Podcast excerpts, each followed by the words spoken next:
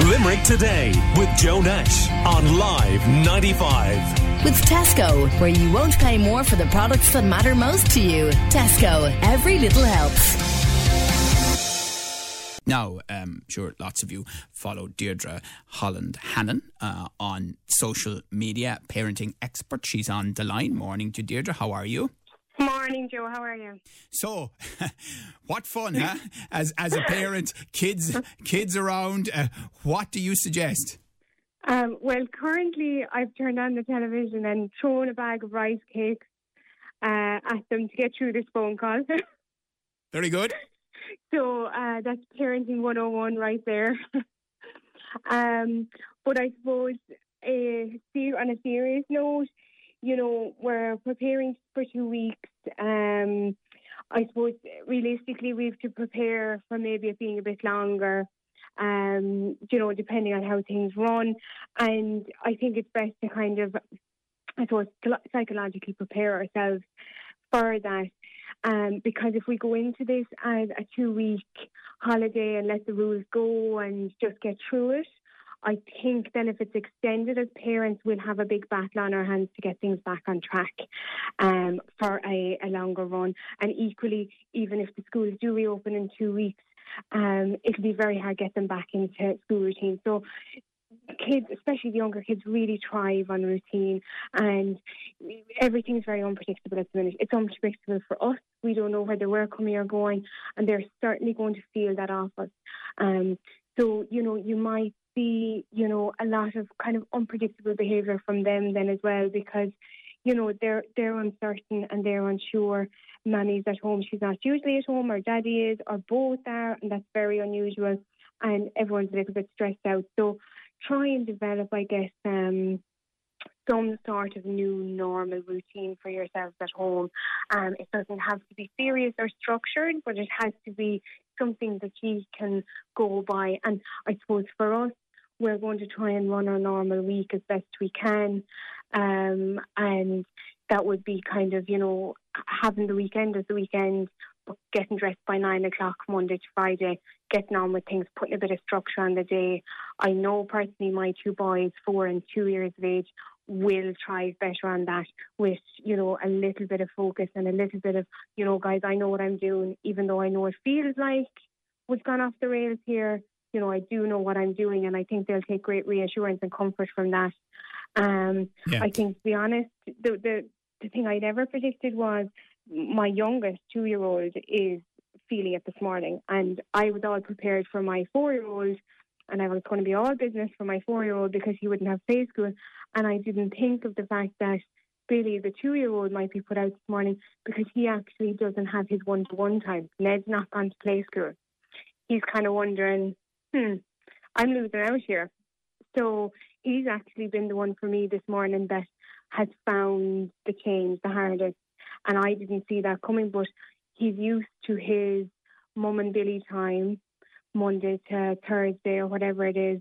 Uh, yeah, so that that hit him this morning, and that was a, a shock to both of us. Yeah, yeah, I have to say, I saw uh, Limerick rugby legend Paul O'Connell um, on social media over the weekend saying that Oliver Jeffers, who, who's a, a, children's books writer at six o'clock every evening, is going to read one of his own stories and chat about them, and you can watch that online. I saw some examples of people doing similar things, um, you know, at a given time um, every day, and then obviously putting it up so that uh, it can be viewed. Uh, uh, when it suits you. Um, I, I, know myself that um, reading books and all of that helps, um, and it's difficult. Absolutely, absolutely. And I think anything like that that you can put in, it's just going to be a new norm for you. And I guess today is Monday.